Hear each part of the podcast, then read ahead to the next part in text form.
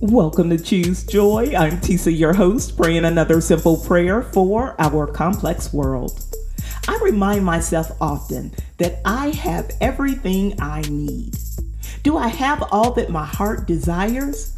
Well, that's a trick question because I can't even remember what I desired this time last year.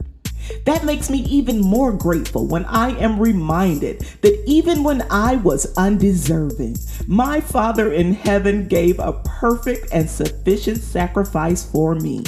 Since we were all bought with a price and deemed worthy in God's eye, let's pray this prayer of praise for God's provisions and His sufficiency in all things.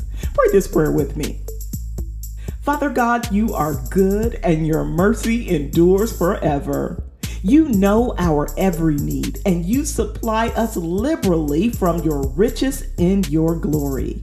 You wake us each day with purpose. You fill us with our daily bread and you give us rest for the work that you call us to do.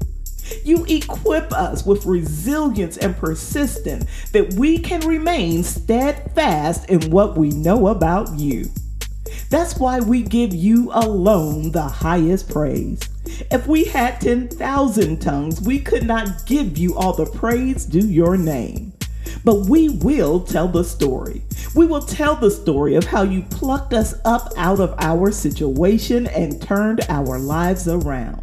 We will never let a rock cry out in our place because we have a ready praise for you in our minds and on our lips. God, we thank you for all that we have seen and all that you have prepared for us. We call you holy. We call you wonderful. It's in the redeeming name of Jesus that we pray. Amen. Thank you so much for praying with me here today at Choose Joy with Tisa. If you are like me, there have been many times in your life where God showed up in ways that you were not expecting, exceeding everything that you had prayed for. I'm grateful today to serve a God that good. If you found today's prayer on YouTube, I hope you will subscribe before you go. And however you're listening, please share this prayer with someone who needs to be encouraged in the Lord. Until next time, I pray that you choose joy.